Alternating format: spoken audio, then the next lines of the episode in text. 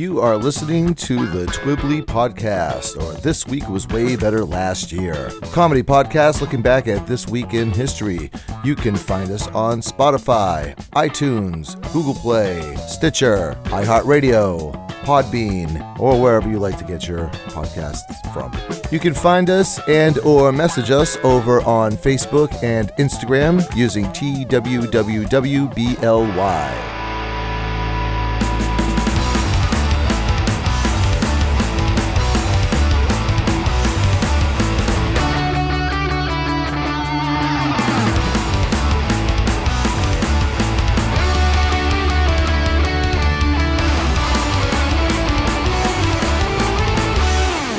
Hey, welcome back to Twibbly, or this week was way better last year. My name is Bill with one L. With me, I can call him Betty, and Betty, when he calls me, you can call him Al. If that makes any sense, it's Mr. Jeff McLaughlin. I've got diamonds in the soles of my shoes. Uh, it makes sense to me. Hey, man, how's it going? I'm great. I I had a, a weird incident this like last weekend. My friend Kai, we were gonna go out for brunch. Yes. and um, they had suggested this diner out like it was kind of like at a halfway point between my house and theirs. And when we got there, it was like eleven o'clock in the morning. When we got there, it was over an hour wait. Like that place was banging, Right. know? And it was like one of those like old fashioned steel diners, you know. yeah, yeah. Uh, There's no way I'm gonna wait an hour for food. I'm like hungry now. I skipped breakfast on purpose, you know. Right. So By the time we get seated, it's going to be lunch. It's not even going to be brunch anymore. Right, right. So right down the street from there is a Friendlies. I haven't been to a Friendlies in a dog's age, you know. And we had talked about it. We had talked about it a couple of weeks ago. We were talking about the Jim Dandy Sundaes. Yes. I, I, in fact, as soon as you mentioned friendlies, I could hear Black Oak, Arkansas in the back of my head going, "Jim Dandy to the rescue!" Because that's because that's exactly what I was thinking about. Well, spoiler alert, I didn't have a Jim Dandy. But we go over there to Friendlies, and you would think with the way this diner was like banging with people that Friendlies would have been banging as well. I wasn't sure the place was open. Like we pull in and there was nobody in the parking lot at all. And then we're like looking at the window and we see a body walk by inside. and I was like, all right, they're either open or they're haunted, one or the other. Isn't, that sort of red flag for you? Like, there's there are no cars here. That's probably not a good thing. Yeah, yeah, yeah. So we like walk in trepidatiously, you know, like uh, are they are they open? I don't know. So we walk in and the woman's like two for lunch. And it was it was it was completely empty. There was nobody else except for me, my friend Kai, and this woman. And I assume somebody in the You back didn't, you, cooking. didn't, you didn't say you were like, nah, we just want to wait here until the diner calls us yeah. in an hour. Oh, so yeah, like I said, it was completely empty. It was it was disconcerting. Like, do they have food, or are they gonna have to call out or something? They're gonna call the diner for food. So it turns out that they don't do breakfast at that particular friendly, Oh. and they had literally just opened. It was Oh. like eleven oh five. And they had literally just opened. That's why there was nobody there. Well, that's that's uh, less of a red flag, I guess. To Yeah, but it took me a long time to figure that out, like days. Like curiosity got me. I was like, I wonder I wonder if they do breakfast there and that's why it wasn't open. And I looked up and yeah, sure enough they opened at 11. So the question that I have, Bill, is: Yeah. Were you driving at this at this point? To, to, did you Uh, drive? no, up? I wasn't. I drove up there Yep. and then we jumped in Kai's car to go to Friendly's. so does Kai like having a DeLorean with a Uh. flux capacitor that works? Because the only way I could imagine you getting to a Friendlies is if you went back in time like two years. Because as I understand that company, they are virtually extinct now. All of the ones in New Hampshire are gone. Oh, are they? Yeah. Um, it, I remember looking it up after we did the Jim Dandy uh, segment or the sundae segment, and I remember looking to see are there any in business? Because I know there's one in Dartmouth, like around Still? you know near me. But is it open? I don't know. I haven't been to Friendlies in forever. Back in the '90s, that was like our hangout, you know, just bottomless coffee. Right. But I haven't been to Friendlies in like forever. I got a, like a macaroni and cheese topped burger, which was okay, and I didn't get any ice cream because I was so put off by the fact that there was nobody there. A couple of people came in after us. Yep. But still, it was just like this weird Valhalla oh, empty Oh, man, place. I, yeah. I totally would have been all over like, oh, I'm a Fribble too, and a Jim Dandy, and like hook me up because I know like this may be the last time I may walk out of this building and it just collapses into like space time, flunk, you know. and if that happens, I want to be the last guy that walked out of there with like with a stomach full of strawberry Fribble. I was just waiting for some like old prospector to say, "Did you go to Friendlies? That place has been closed for thirty years." All right. So before we get on with the show proper, I do have the very popular and always well received trivia question. Hey Jeff, Hey, Bill. kind of simple this time around. Okay. Feathers. Feathers on a bird. Birds of a feather, they flock together. If all birds were the same size, who would have the most feathers? So, like, which bird has the most feathers per square inch? Because obviously, like, a finch is going to have less feathers than an ostrich. But per square inch, which bird has the most feathers? Okay. Um, I think I understand the question, but I'll I'll I'll wait till the end. You're end. going Of to the, ask for a qualifier later. I, anyway. I'm probably going to ask for a qualifying question at the end. Yes. Okay. All right, but this is going to be the week beginning May the 29th, and it is your turn to start.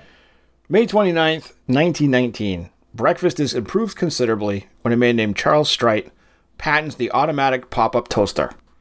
Huh. Before that, you had to either toast your bread like on a stove, which is no fun and takes more time, or you had to remember the old Pepperidge Farm commercial with the toaster with the two red hot handles that you had to pull open to take the toast out? Yeah, or that toaster kind of thing that the one I think of is the one with uh, Elwood had in the Blues Brothers. Yeah. Right, the little toast rack that you put over the, the gas stove. Yeah. dry white toast. but the pop up toaster is a super good innovation. So good, in fact, no one has improved on it since 1919. It still essentially functions the same way. Couple of things. One, I saw a like TikTok video not all that long ago, and I laughed my ass off because I realized I am stupid. the the woman in the video said, "How old were you when you figured out that the one to seven scale on a toaster is the number of minutes that the toast stays down, and not some arbitrary scale of toastiness?" and I'm like, "Oh my god, I was today years old. I'm so stupid." Figure that out now. well, to Yeah. be fair, not every toaster has a, a numerical counter from warm bread to burned toast on that Yep. scale. There, I've had toasters in the past where it's a dial, but there are no numbers on the dial. It's just a, like a like the volume knob on a radio with a black line that gets bigger as it goes along to suggest that it's going to get darker, but it doesn't tell you how many minutes it's going to be. It's about Right. that dark. So so technically, yes, the, the toaster that I have now has a, a one to five. I think is the numbers on it. your range of toastiness. And here's that kind of question that we like to ask on the show. Jeff, on a scale from one to Canadian, how do you take your toast? I take my toast a delicious golden brown. So if uh, I was putting it in in for middle. minutes, it's four minutes. I I'm a very light toasty kind of person, like just enough to make the outer edge, the outer layer, mm-hmm.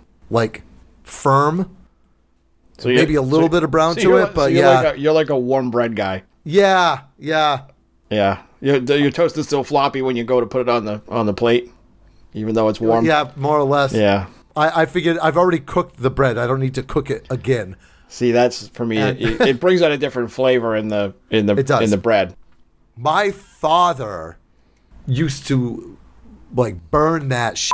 like his toast would be black like black and then he would like scrape off the dead embers Yeah. and then eat the toast yeah Generally, we don't get into the parents thing too too much here. But did your dad or your mom have a like a weird don't mix the peanut butter and jelly thing? There's a tie to toast in this that I still follow and think of my dad every time I make peanut butter and jelly toast or a peanut butter and jelly sandwich.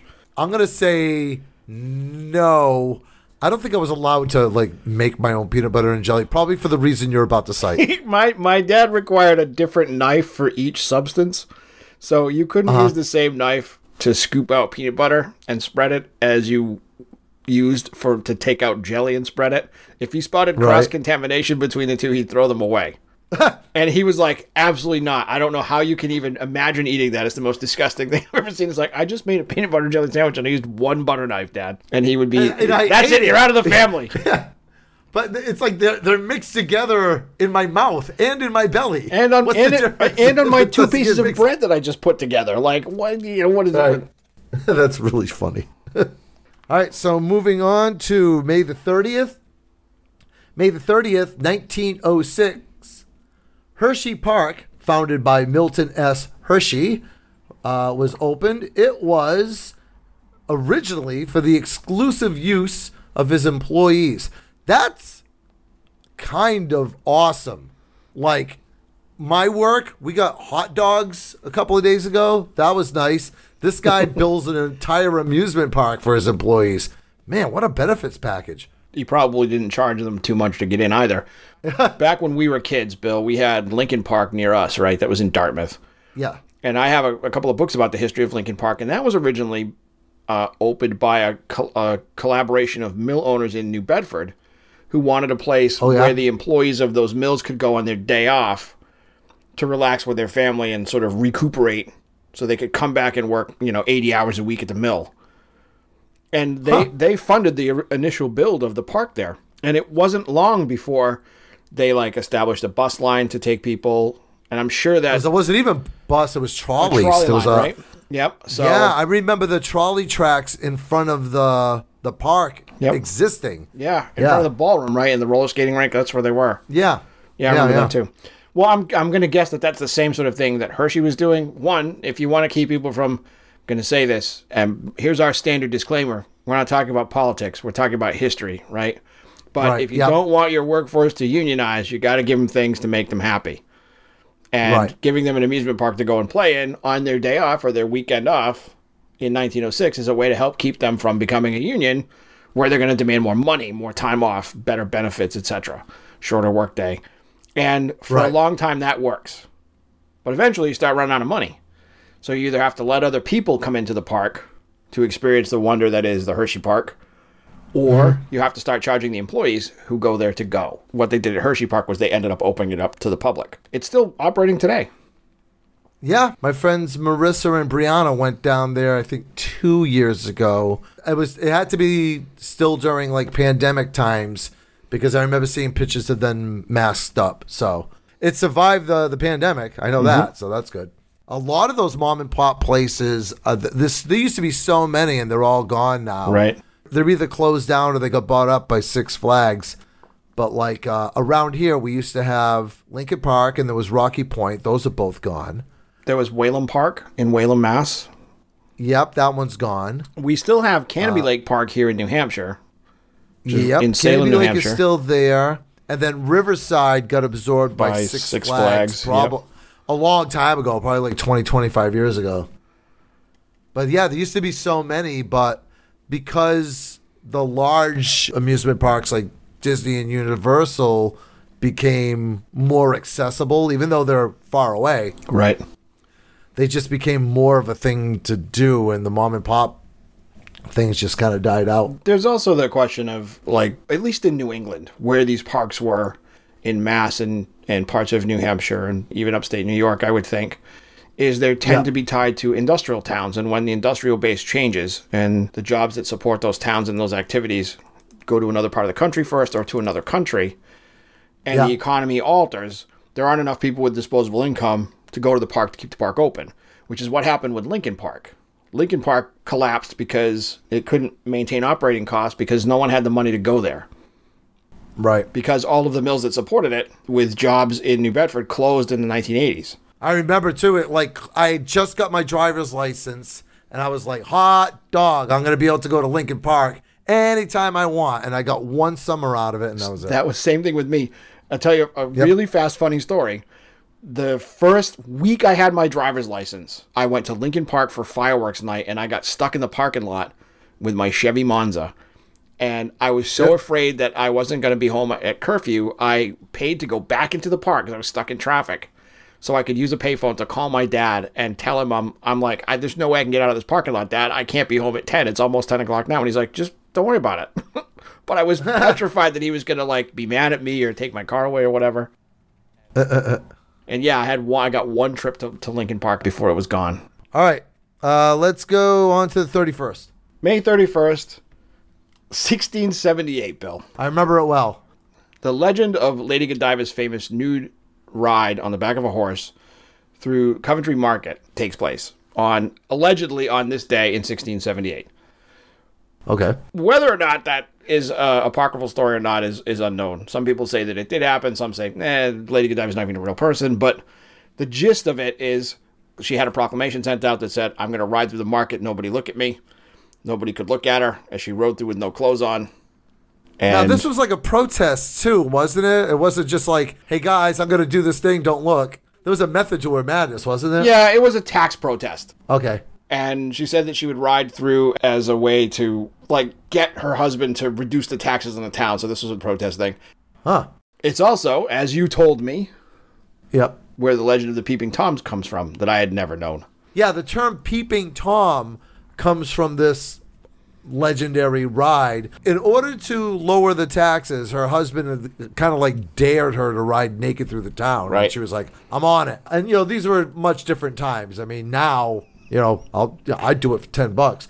Right. Um, Cut five dollars off my property tax. I've got to get my shirt off. Why? Why where do you need me to go? Yeah, Lady Godiva has her own like OnlyFans now. But at any rate, she said that she would do the naked ride, but the stipulation was all the people in town had to stay in their houses and shut their blinds and shutters so that they wouldn't see. Like I guess she didn't want any witnesses or whatever. And allegedly, there was a young man, a young aspiring young man named Tom, who managed to look out through the blinds while she was doing her her business. Ah. And that's yeah, that's where the phrase peeping Tom came from. And legend also has it that he was stricken blind whenever he saw her naked visage. I want, and I wonder if that means that she was stricken blind by her beauty, or the opposite. He was stri- stricken blind because she was horrifically unattractive. Considering it is 1670 something, I'm going to guess there may be leeches and lesions and all kinds of uh, you know skin problems and other things that are potentially visible. I'm more picturing like the hillbilly girl from like the old Woody Woodpecker cartoons. Oh man! Well, she already had one, right? She was married to the Earl of Mercia, but Somebody calls out from out the window. Oh, which one's the horse? All right, moving on. Moving on to the next day, June the 1st, 1843. It snows in Buffalo and Rochester, New York, and also in Cleveland, Ohio. Now you're like, yeah, so? But also, this is June the 1st. oh, You know, that's a weird is- day for snow. Yeah, that's pretty late, pretty late in the year. This year, 2023, you know, I was running the heat in my house in the morning right up until the end of April. You know, it would Right. still be a little chilly in the house, but we didn't have snow. No. It's going to be really cold for snow. I- uh, 32 degrees if I if I remember Right, my right. science 30 class. degrees or below, so the ice melts, right? I I keep, Yep. I joke. I've joked since I moved to New Hampshire that you know we have a potential for snow right up until midway through the Memorial Day cookout. Right. But I don't put the snow shovel away until it's time to fire up the grill. I keep them in the same place in the garage. Right, One just exactly. swaps out positions with Yep. the other. Yeah. Just this week, as we are recording, where I stay down in Melbourne, Florida. Now, for those who don't have a map of Florida in their mind, Melbourne is about halfway down the coast. You're in a pretty warm area of Florida. And, you know, they don't see snow. No. Like ever. But you know what they saw this week? the hail. big ass freaking hailstones, like golf ball size hail. And my friend that lives down there showed me pictures of his front lawn covered in ice in hail. It looked like a winter day Ah. up here in New England. Yeah. Yeah, the conditions for hail are, are different. We we sometimes here in New Hampshire get hail in the, in the summertime too, depending on which thunderstorm happens to be rolling through on which day. Yeah. Yeah, to get real actual snow in June is that's one of those like maybe I should go to church more type days. I'm not sure if the all right, maybe you know what, maybe there is something to this God stuff. My cousins that live in Las Vegas during in the 70s, they'd gotten like a a light snow, like you know what we call a dusting up here. Right. Uh, a dusting of snow, and I remember them sending pictures of them being like all excited and stuff. Oh, like, hooray. yeah, I'm over it. Yeah. Well, the thing is, like, when it snows in Florida, the best part about snow, r- rare times that it gets below freezing at night in Florida, is it rains iguanas out of the trees because they all freeze. Their ambient temperature's 32 degrees and they just drop out of the trees onto people's driveways and stuff. Low in the 30s with a slight chance of iguana. All right, let's go on to the second. June 2nd, 1988, Consumer Reports, America's premier magazine of complaining about things that are good or bad, usually bad, uh, calls for a ban on an automobile called the Suzuki Samurai, which was uh, an imported Suzuki that was sort of a super smallish Jeep Yep. because they tended to, what's the phrase, roll over and kill everybody inside if you took a sharp turn. The Japanese name of this vehicle is the Jimny, and they still sell it all over the world. But they stopped selling it here in the United States in like 1989 or 1990 and replaced it with Yep. a different vehicle. Also sold around the world as the Jimny. But the Samurai really hurt Suzuki's reputation in the automobile market here because they were just starting to get established, and the Samurai was hellaciously popular. They sold a million Yeah, of I'm, things. I'm looking at a bunch of pictures of them now. I mean, they're fairly attractive vehicles as you know, as far as that like standard, you know, Telltale Jeep kind of shape and size and all that. But yeah, they weren't balanced very well. They were very top heavy. Yeah. So if you took a turn at like 35 miles an hour, you're like in a ditch somewhere. The things would just flip and roll right over. And I, I think the way that they tested them, I remember watching the the film footage that Consumer Reports shot of these at the time because it made, like anything else, it made the news, right? And they Yeah. had they had put these sort of like not pontoons, but sort of arms off the side of the vehicle with a wheel on it, so that if it started to roll, it would catch and not roll over and kill the test driver. And Yeah. they would go 35 miles an hour and jerk the wheel really hard to the right, and it would it would come up on two wheels and then boom bang on that other other wheel and then s- sort of bang back down and it would wiggle into like a slalom pattern until the guy got control of the vehicle again and then he would turn the other way and it would do the same thing. The problem with them was in setting it up for that test, it exacerbated the problem because it moved the weight out to the sides, Right. you know? And Yeah. two, here for the people that own them, who really exacerbated the problem is they were really easy to put lift kits on to make them even taller, which is like Yes. they should have called them like the Family Smash Special because they were they were looking at like they were rolling over on typically on a highway entry or exit ramp. That's where they would have their real big problems. I'm looking at one that's got such a lift kit on it now. I could see it roll over pulling out of a drive-through if you didn't take, if you weren't too careful. Right. As you know, we Americans and our reverence for the automobile, we are not exactly the most careful with the way that we drive them. So, No. like anyone else, if you know Suzuki's initial fix was the standard issue, like put this sticker on the dashboard that says "Don't jerk the wheel to the right or left." That'll fix everything. And because we're America, it's like, "Don't you gonna tell me I can't take a hard right hand turn?" and then roll, roll, roll, roll, roll. Everybody is dead. They got kind of swapped out a couple of years later in the 90s with the uh, Suzuki Sidekick. Yeah. Yeah. The Suzuki Sidekick, and and that was also rebranded and sold as the Geo Tracker in the United States because GM had a deal with Suzuki uh, at Right. the time. Somebody I worked with had a Suzuki Sidekick, and I, it was purple. And I just remember that they had an incident on the Fairhaven Bridge, which you're going to get that reference. Uh, listeners might not. The Fairhaven Bridge is an old bridge, and the majority of it is steel grating, Yes, which can get slippery in the rain. indeed it can. And she spun out. And she was describing it to me. She was like it was really strange because for a split second i was staring at the person behind me. And then i was staring at the car in front of me again. And the, and again, those are cars had such a such a small wheelbase that that Yep. that kind of spin isn't unusual. so june the 3rd 1976 the song bohemian rhapsody by queen is certified gold hmm. You know that and a cup of coffee gets you a cup of coffee a gold single is not really that big of a, a deal that's 500000 uh, copies Right. But the reason why we bring it up is that this song, for better or for worse, doesn't go away. It's had more lives than than than something with a lot of lives. The- than an atomic cat or something. Um, Yeah, yeah. Yeah, so it came out, you know, in, you know, 75, 76, somewhere around there. It goes gold for the first time. And then, you know, it did its little run. And then I remember being in a record store and fairly losing my mind because I didn't want to say anything. But there was these two kids in the store and you know the Wayne's World movie had come out, and he was like, "Hey, did you hear that new song by Queen, Bohemian Rhapsody?" and Freddie Mercury was already dead at that point. It's Right. like, "Is that a new song, you son of a bitch? You musical atheist!" in 1976 or 77, my dad bought A Night at the Opera, which is the record that that song is on. And he also bought A Day at the Races. A Day at the Races is the one with that. I can't remember which one. The one with the white cover. That's The Night at the Opera. Um, I'm not sure. Those are also Marx Brothers movies, so uh, I'm confused. Well, again, that's the, the that's the that's Queen for you, right?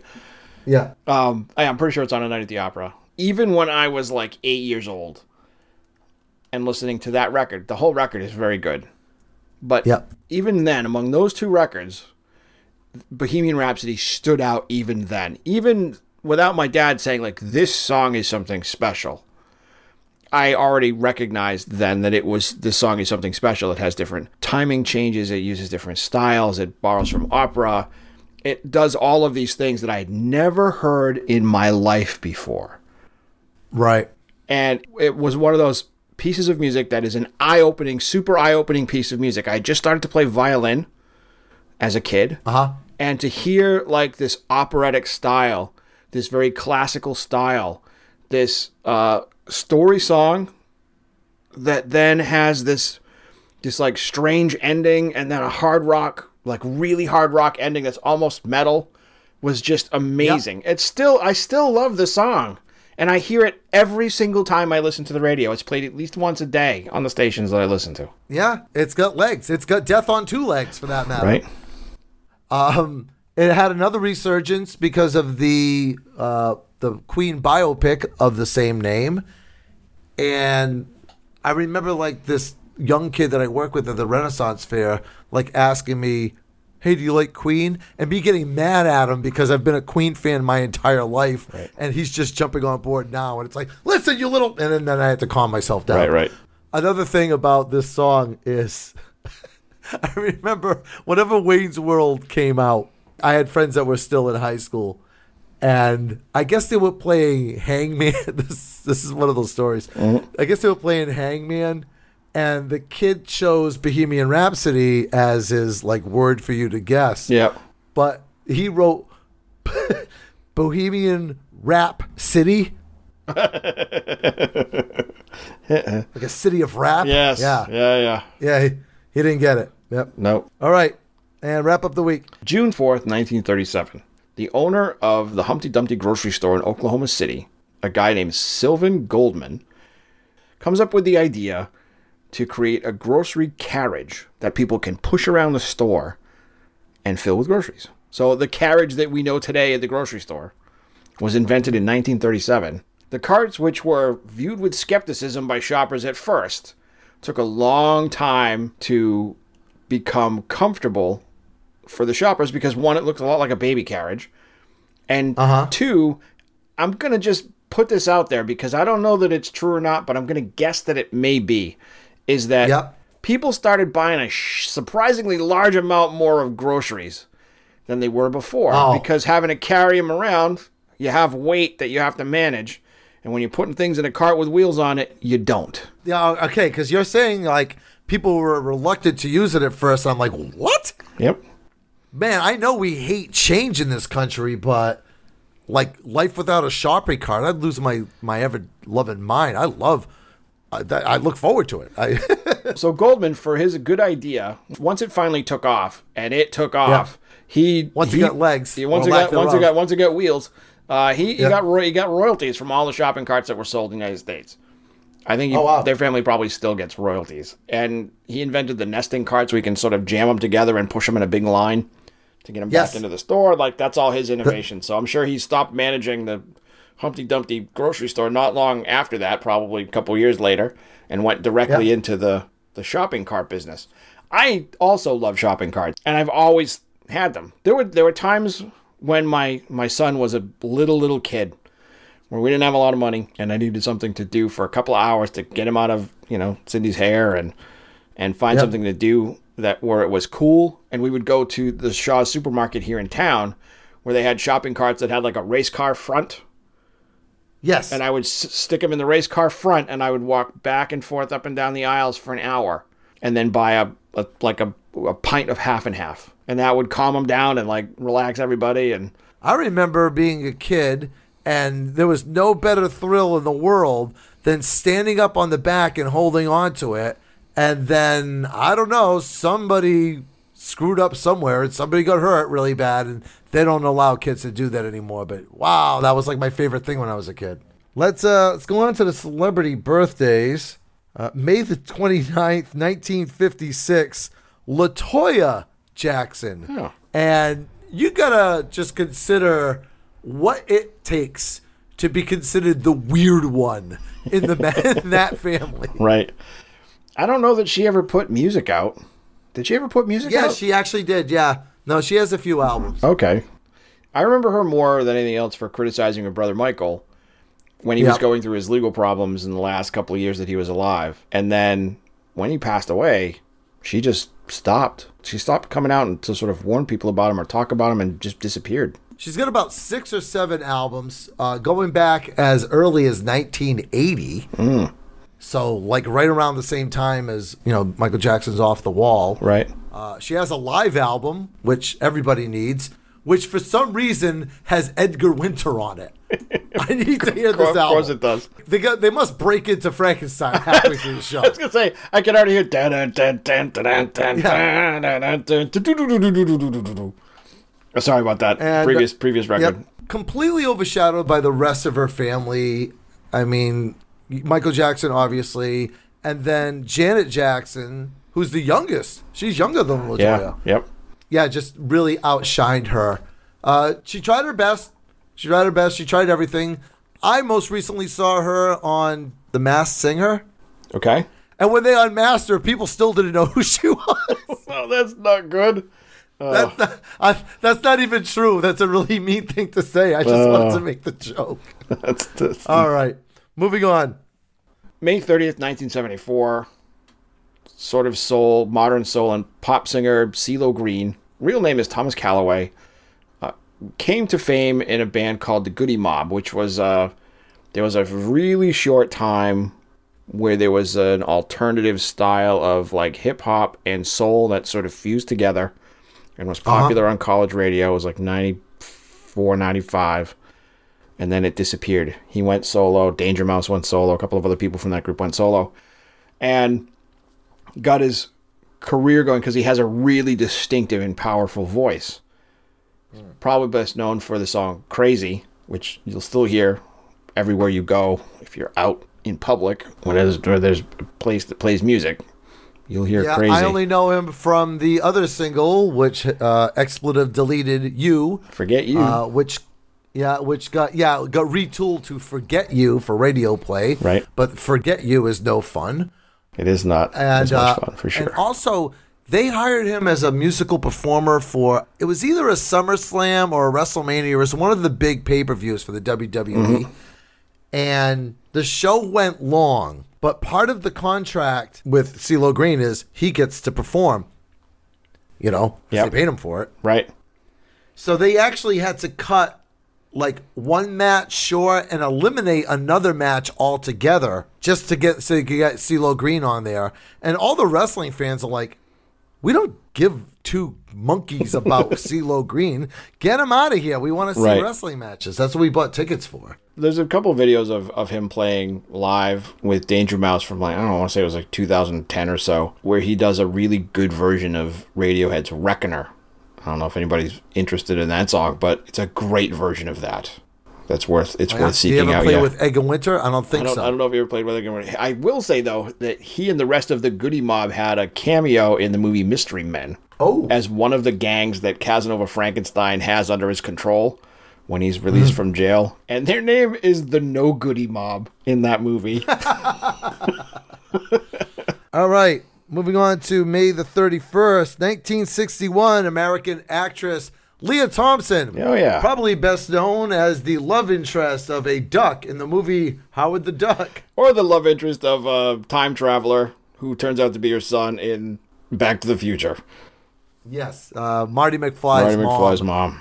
in Back to the Future. Uh, she did quite a bit. Never really got that huge, you know, star pop that you would think. She never was as famous as the rest of the cast of Back to the Future. Right.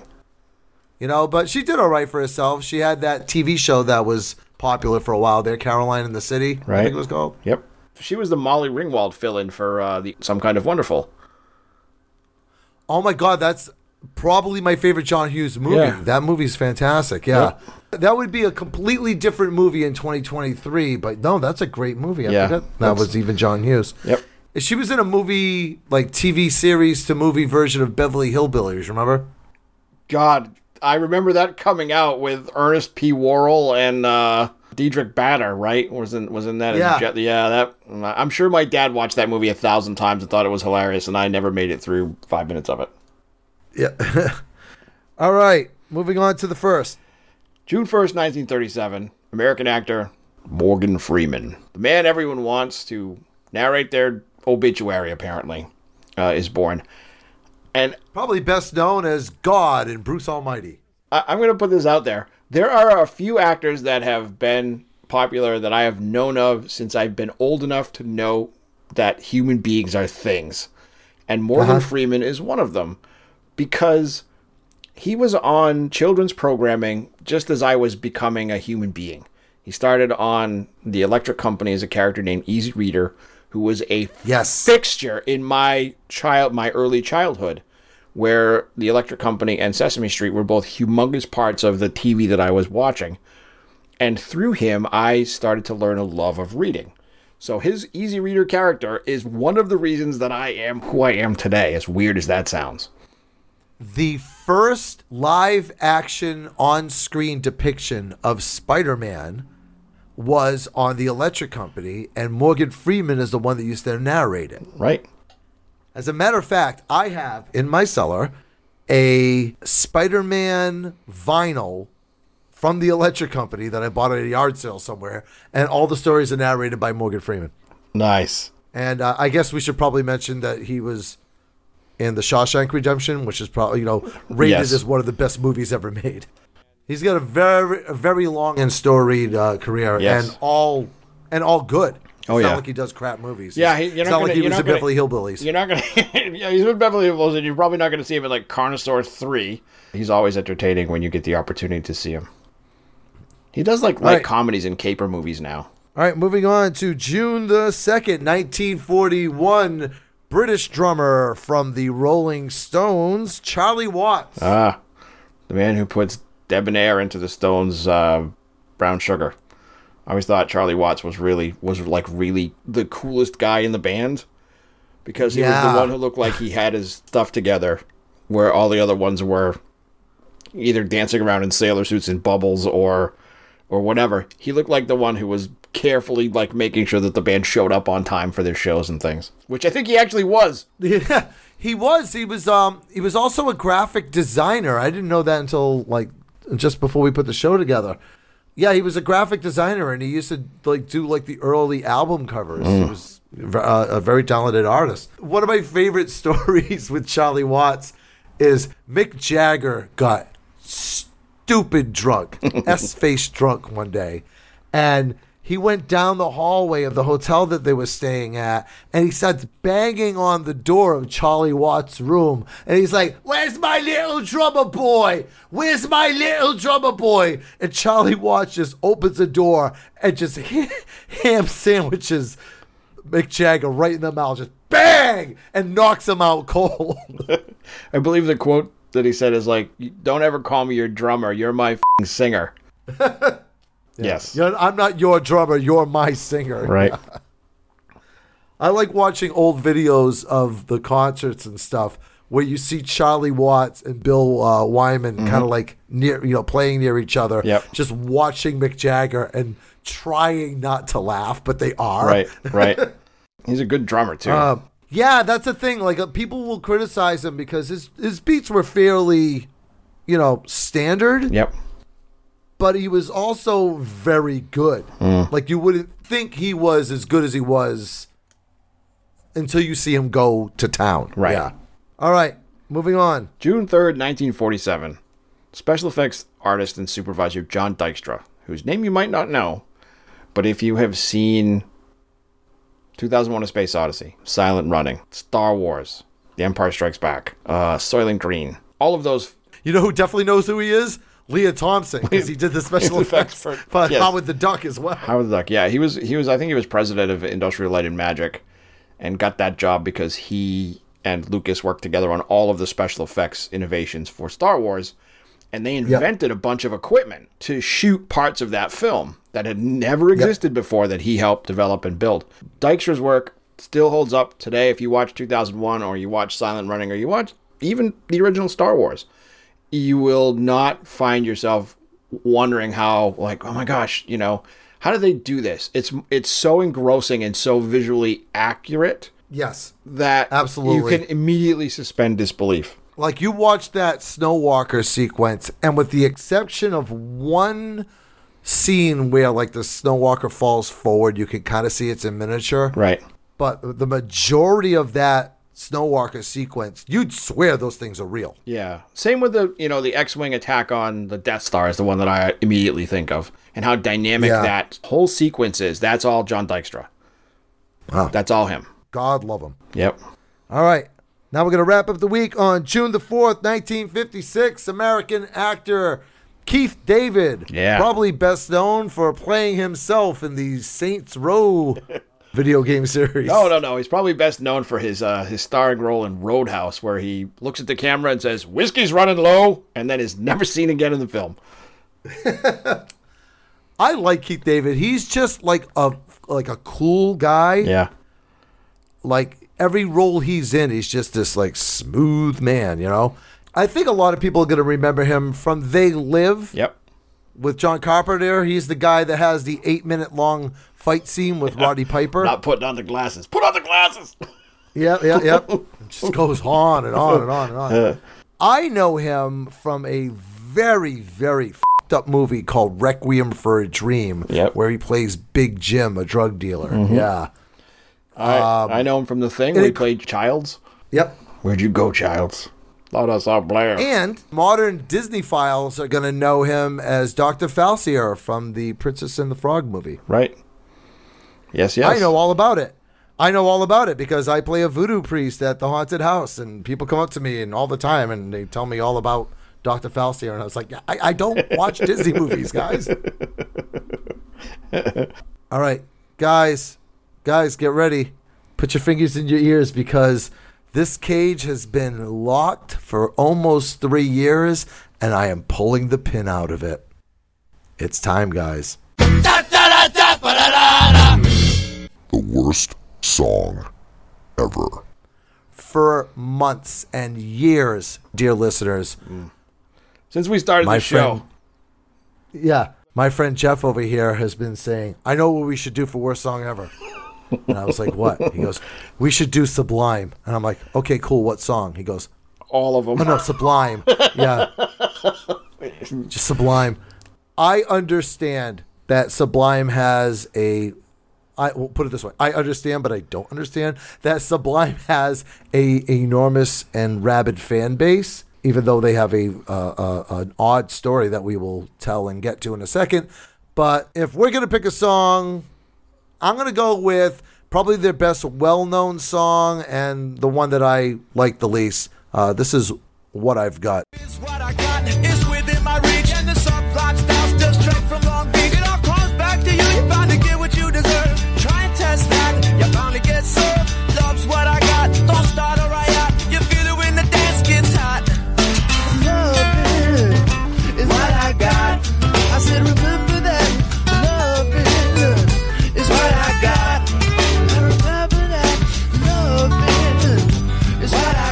All right, I'm pulling the pin out of the cage. Here we are, Mr. McLarge Huge. Uh, uh, Tell us all about Sublime. All right, let me preface this first by saying I am not a fan of third wave ska. it's not a style of music I would seek out to listen to. I heard it when it was mm-hmm. new, when No Doubt was new, when Sublime ultimately was newish, and it just isn't something that I enjoy. There, that's my criticism of the music itself because I don't have any other ones. Where hmm. I have my reasons for wanting Sublime to be in the worst song ever as a grouping is people who like Sublime and want to talk with me about music and say, "Oh, you must like Sublime," and I go, "Actually, please listen to the last two minutes of this show where I explain I don't like listen to third wave ska. It's not a type of music that I get much enjoyment from." And they say, "But don't you like this song? You don't like this?" And then they play me the five songs that are the singles off of the third record that Sublime put out that are the same five bloody songs that are on the radio still all the time on rock and roll radio. So it's what I got: Santeria, two joints. God, I can't Wrong remember. I can't remember the other two. Date rape. That's from Um, the previous record. Yeah, and then uh, Wrong Way, which Wrong is Way, probably yes. the only song from them that I can actually stomach. But Wrong Way is kind of like ska by numbers. Literally, that could have been anybody's song. Right. That doesn't stand out as a Sublime song. That could have been anybody's song. I actually do like third wave ska. I've been to see Real Big Fish a number of times.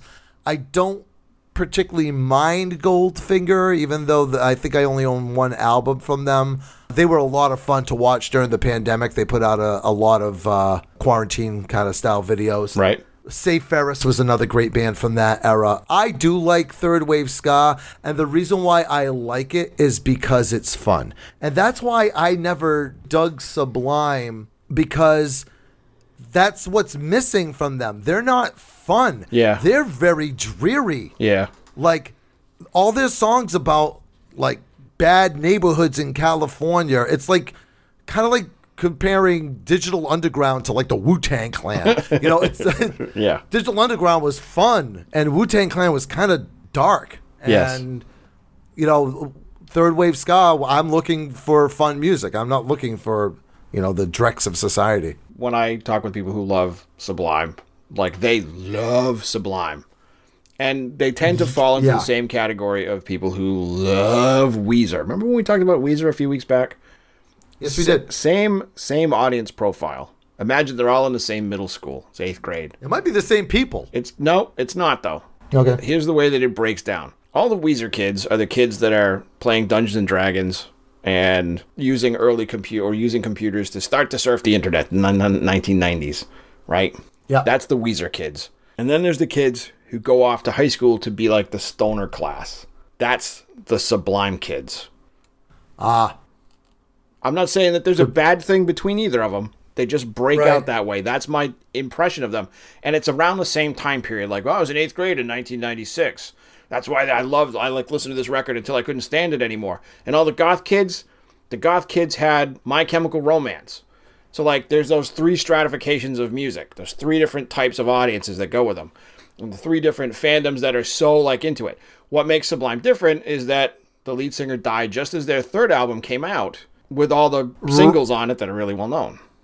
Right. And I mean, going back to that whole, oh, I was in high school kind of a thing, you could slap that label on us too, oh, because if somebody says to me, pick out your three favorite Iron Maiden albums, they're going to be the ones that came out when I was in high school, you Right. know? But going back to Sublime, yeah, our friend over here, Bradley Nowell, who was, you know, the principal songwriter, you know, the guitar player and singer for Sublime, they had put out two records prior to the the self-titled one. The self-titled one was like a major label release. The other two albums, Jah won't pay the bills, and uh, I think the other one was like Forty Ounces Yeah. to Freedom. 40 Ounces to yeah. Freedom. And there was another album called Robbin' the Hood. Those albums were, you know, those were minor label things. Those are just, you know, locally distributed. Mm-hmm. I think they sold like 30,000 copies, which is a lot for a local band. They're a band that like built a reputation for live shows and being fun at live shows. Like the other band that we talked about that was in the new metal style. I don't know how many months ago that was. That did the same thing. It generated a ton of interest through its live shows, and Yeah. then it started to sell records after that. Once it had established Right. an audience that then you would buy it. Yeah, so prior to the self-titled album, they were just basically a very glorified local band. Although I think they did some recording over at Willie Nelson's studio in Texas. And the reason why they recorded over there is see, Bradley Nowell got super into like reggae and stuff like that whenever he was like basically living on a boat with his father uh, for about a year. Right. And uh, they, you know, they went to the, you know, uh, a fishing trip basically to the Virgin Islands. And like I said, he was on a boat for like a year. So you could turn it on to like reggae when he was like 10, 11. A lot of his musical influences had a lot of habits, shall we say, some substance habits. he decided that that was like his best course of action. So he began drinking heavily and taking otherwise recreational pharmaceuticals, shall we say. Right. So he could be like his idols. And anybody that's had a health class in high school will tell you that is a horrible idea. That Right. is a bad business model. Yeah, it's it's like not reading the And biography of these people to the end. You got to finish the Yeah. book, Bradley. You got to finish. You got to Yeah. read the last couple of chapters. you know, unfortunately for uh, music fans outside of the hosts of the Twibbly podcast, our friend Bradley Nowell didn't live long enough to see even the release of their major label album, uh, Sublime. Uh, he died from an overdose Yeah. in a hotel room, I think about two months before it was released. Right. Heroin sucks for Um, you, and it ruins lives and the lives of your family. So don't do it. Thank you. Yeah. Partnership for Drug Free America. there's a lot of speculation about like what could have been. You know, could they have been an absolutely enormous band going forward? It's very possible because they had like five singles that went, you know, crazy popular. On the other side of it, maybe the notoriety of the fact that this guy, you know, checked out two months before it was released Right. had Had a it. lot to do. Right. You know, I- had a lot to do with the produ- the promotion and production. Yeah. look at every wave of ska that has come and gone. Second wave of ska, look at the the specials and Madness and Fishbone and some other bands like they have a couple records Right. that come out, they're really popular for a short time and then pff, it disappears. Yeah, the first wave of ska was like in the 50s and all that. And then that second wave came out because there was this loft that everybody used to hang out at in London. And the DJ or the guy that lived there or whatever used to play all these reggae records, which inspired a lot of music at that time. Even the Police's like first album has a lot of that kind of influence right. to it. Ska inspired dance hall style stuff. Yeah. And then the third wave is the stuff that came out like in the 90s. Like I, I mentioned Real Big Fish and Goldfinger and No doubt. No Doubt, Save Ferris. I think Less Than Jake is another one. NOFX. So let me, Even let me, let me- so let me say this, yes. Yeah. And of all those bands, the two that I hear on the radio are No Doubt and Sublime. None of the other ones I hear anywhere. Right. And then, and No Doubt only like did the ska thing or the two tone for like their first or second albums, and that's it. They, they dropped off and they started doing, you know, straight dance music. And then Gwen DeStefani just said, I don't need the rest of you guys at all. I mean, think about No Doubt and how much of it is ska. Almost none of it. Yeah, the the song that I hear on the radio is "Don't Don't Speak, Don't Sleep," whatever that song is called. That's the only one. That's the one I hear. Yeah. For Sublime, I hear all. I hear the three big singles off of off of their third record, for, and I don't hear any of the others ever. See, for the longest time, I thought they only had one album. You know, because it was the the that was I thought that was their debut album. I didn't realize that they had Right. minor label releases before that. And for the longest time in this area, there and I think they still exist. There's a tribute band called Badfish. Mm-hmm. They're a tribute to Sublime. I'm like, you're a tribute show for a band that has one album? It's like a Sex Pistols tribute show. Yeah. Yeah, yeah. I went back today and I listened to all the singles that I could find. I watched the videos for all of them on on YouTube, and for all the complaints that I have uh, and wanting to to do Sublime as a group in the, the worst song ever is I thought that the videos that they did for Santeria and Wrong Way and what I yeah what I got right? What I found interesting was like they're a three piece band with only two guys left, and they still happened to make videos that weren't maudlin and sad. Even though the music is less than fun, the videos tended to be more reverent and funny. I, I thought they were an appro- uh, like an appro- It's going to sound weird to say, but like an appropriate tribute to Bradley Nowell Yeah. because it didn't just focus on him being not there. He gets like ghostly Right. cameos in their videos, but then there's a storyline with like cowboys and other foolishness that in the Santeria video that's kind of funny. Really well done, I thought. Yeah, Sublime is a is a case of you know what could have been. You know, I don't like the music. I remember buying it on somebody's suggestion and throwing it out the window before I even finished the album. Sorry, don't litter, kids. It's bad for the environment. But I, you know, obviously, I I wish the guy could have had much more success, whether I like it or not. It's too bad. It's too bad. He was only 28 years old. Yeah, he's a good guitar player. He was interesting to watch play. He was excellent at playing music that I don't enjoy at all. All right. So before we wrap up the show proper, I do have my very popular and always well received trivia question. Hey, Jeff, Uh oh. what bird is my most fine feathered friend? Which bird has the most feathers per square inch? All right. I think that the bird that has the most feathers per square inch is the emperor penguin.